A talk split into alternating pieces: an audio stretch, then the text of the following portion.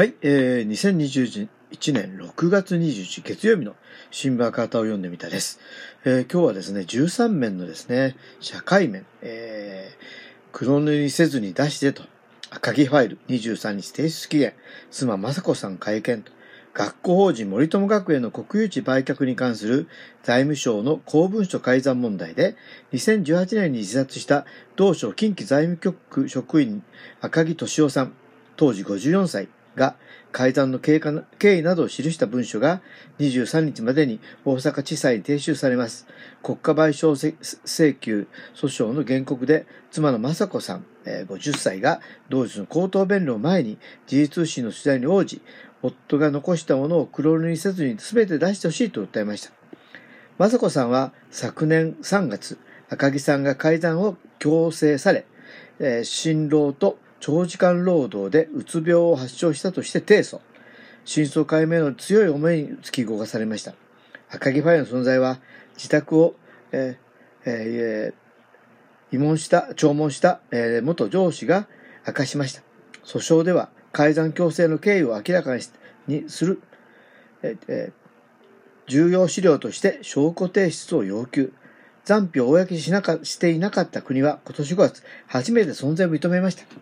国家公務員の仕事に誇りを持ってたという赤木さん。改ざんに着手してからは、内閣が吹っ飛べなことをしてしまった。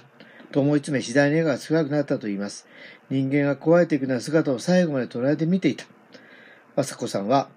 明るくて楽しかった。夫との22年間と改ざん後の苦しかった1年間を振り、振り、取り返したいと話しました。赤木さんは日頃、国民の疑惑や不信を招くような行為をしてはいませんか？などと記載された国家公務員倫理カードを手帳に挟んでいました。この通り働けば改ざんなんて起こらず、夫が亡くなることもなかったと思うと、雅子さん。全国の公務員に対し、今は苦しんでいる人は本当のことを話してくださいと呼びかけました。国は、えー、ファイルの一部を黒塗りにする方針ですが、雅子さんは改ざんに関わった元上司らの名前は隠すべきではないと考える会場を機に、財務省は必ず再調査してほしいと説望していますということですね。本当にね、これちょっとあの、読んでいて、胸が痛くなるようなね、ものですよね。人間が壊れていくような姿を最後まで捉え見ていたっていうね。本当にこう、あの、まあ、ね、あの、赤木俊夫さん本人は当然無念でしょうけれども、奥さん、ね、妻の雅子さん本当に無念でしょうね。本当にこれはね、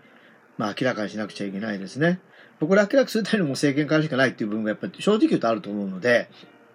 このためにもね、本当にこれ、あのー、まあ、今、真相究明を求めるとともにね、これは明らかできない政府だったらその政府変えるしかないっていうことをね、まあ、本当に強く思いますね。えー、っと、この社会面のですね、今この、えー、読んでるところの、えー、左側のところですね、まんまる大地というですね、小田重さんというですね、えー、方が書いている、あの、漫画が載ってるんですよね。えー、っと、これが16,217回ということなので、えー、まあ、あの、赤旗も休みがありますからあれですけれども、44年ぐらいやってるってことになるわけですよね。確かに私が